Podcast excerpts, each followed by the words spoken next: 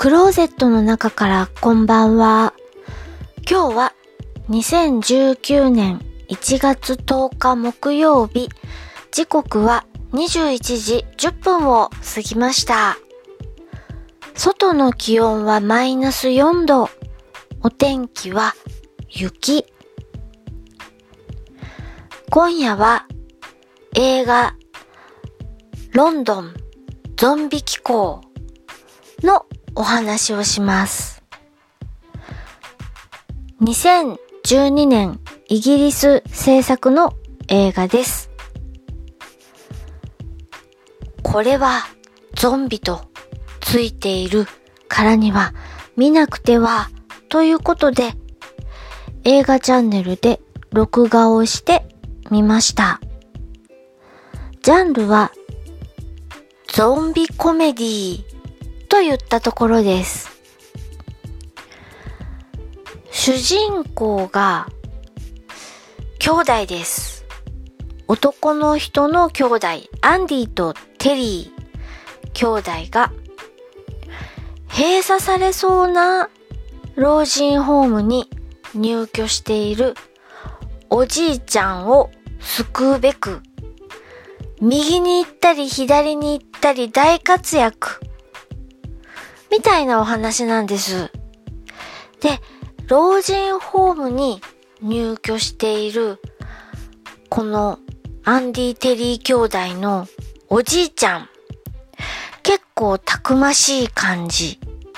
多分、軍の経験があるような、そんな感じの頼もしいおじいちゃんなんです。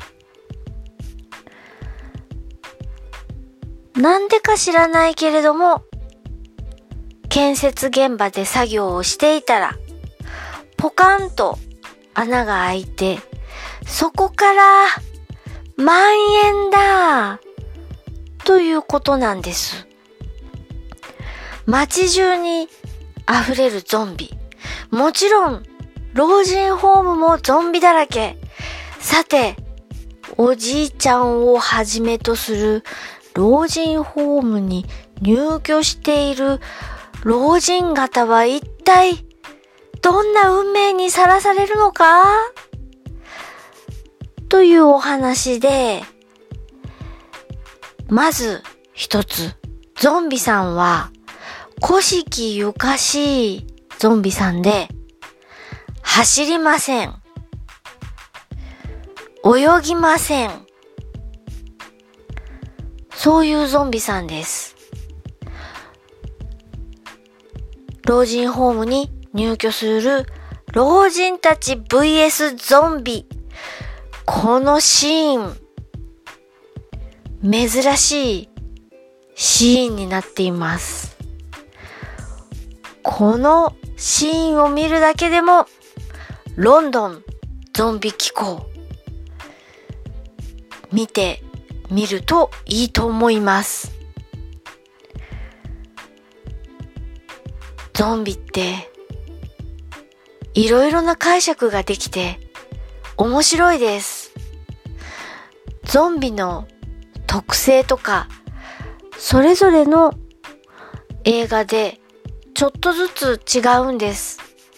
火を怖がるとか、音を立てなければ気がつかれないとか、その作品作品によって弱点というか苦手なところというか、それをしなければとりあえず襲われないみたいな縛りがそれぞれの作品によって違っていて、そんな違いを見て楽しむのもゾンビ映画の面白いところだと思います。聞いていただきありがとうございます。北海道夕張からお話はゆいまるでした。おやすみなさい。